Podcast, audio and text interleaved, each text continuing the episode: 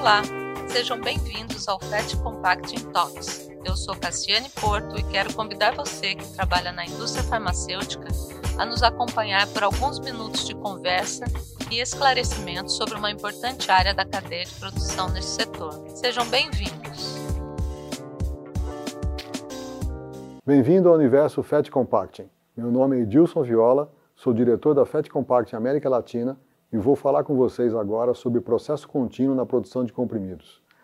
Essa é uma pergunta recorrente que nós da área farmacêutica sempre fazemos, que seria a respeito da continuidade dos processos de produção serem como são hoje e como são desde a década de 50, mais ou menos. Ou se nós vamos ter algum tipo de ruptura, de modificação nesse processo. E a resposta é positiva. Sim, nós estamos em frente, estamos próximos a uma grande modificação na maneira como nós vamos produzir comprimidos na nossa indústria. Quem disse isso foi o professor Dr. Janet Woodcock, da AAPS, que é a Associação Americana de Farmacêutica e Ciência.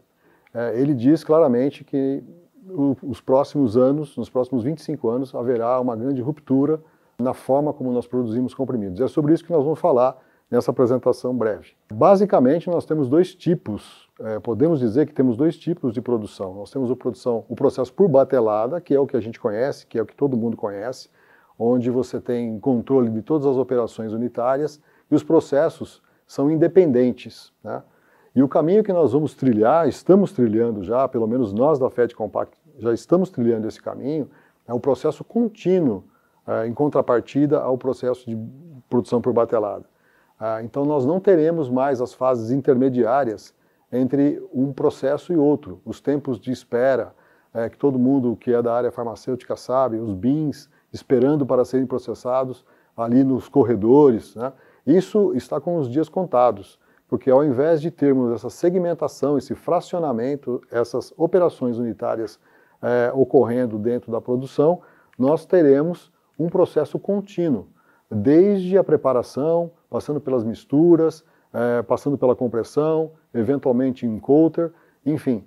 Esses processos unitários que nós conhecemos hoje, eles fluirão, o processo fluirá de forma contínua dentro da indústria farmacêutica. E esses pontos vermelhos que vocês podem ver no slide, eles são exatamente o mínimo possível ou o mínimo necessário da instalação dos PATs, que são os sensores normalmente infravermelhos, para controlar, ter o controle de qualidade desse processo contínuo. Nós vamos falar um pouquinho sobre isso daqui a pouco, mas seriam esses pontos que teríamos que reforçar para o controle desse processo contínuo. Com relação à aplicação direta desse processo no nosso mundo, nós temos na Fette Compacting em Alemanha, em Schwarzenbeck, uma pequena cidade ao norte na Alemanha, uma planta, que é a que vocês podem ver aqui no slide. Essa planta tem todos os componentes para reproduzir um processo contínuo com medicamentos. Nós podemos trabalhar, inclusive, uma planta farmacêutica. Nós temos um grau farmacêutico dentro da Fette Compacting, onde nós podemos trabalhar não só com placebo, mas com produto real, produto com os princípios ativos, tá? Aqui vocês podem ver as capacidades que nós temos para trabalhar nessa planta. Ela está aberta à visitação, aberta inclusive a ser feito teste, se vocês têm interesse. Nós temos capacidades para fazer testes e demonstrações de como seria esse produto A, B ou C, que vocês podem levar, enviar para lá, num processamento contínuo. Então isso é real, não é somente teoria, já funciona na prática, tá? E nessa planta é muito interessante porque nós concentramos todos os equipamentos que são necessários para fazer a preparação, dosagem, mistura, e os sensores NIR, que eu havia comentado, os sensores de infravermelho, nos diversos pontos desse processo, nós concentramos tudo isso no nosso IHM, na nossa interface homem-máquina, né? Nosso painel, né?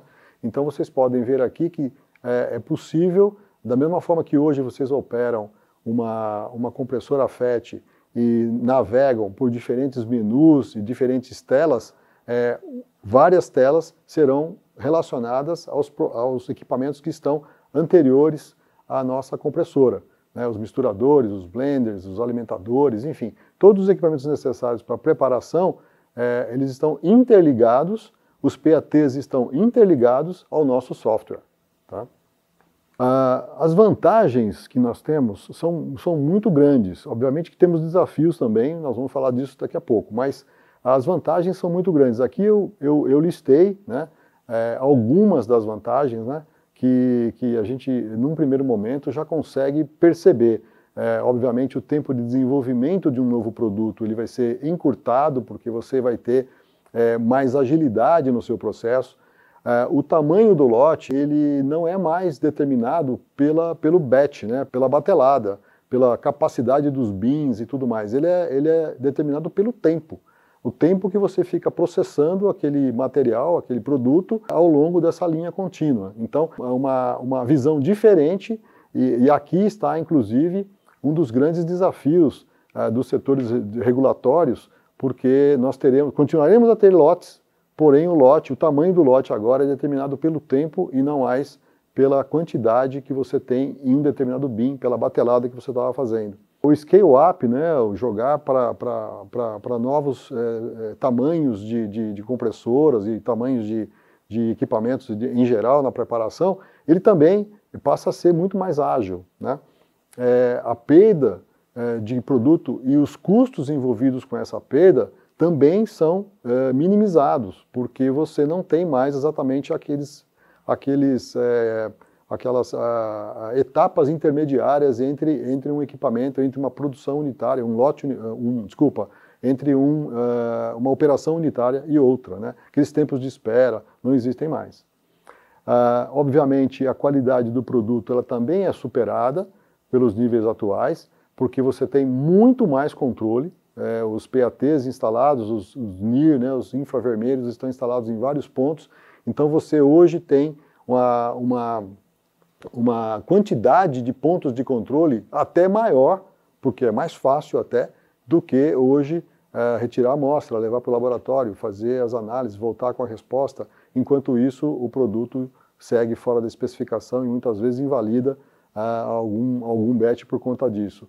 Obviamente, você vai adquirir menos equipamentos, portanto, menos CAPEX e menos OPEX, né? Você tem investimentos menores e o custo operacional também diminui. O tempo de entrega vai diminuir, o tempo de produção vai diminuir, porque você não vai ter as operações intermediárias, os intervalos de espera, né?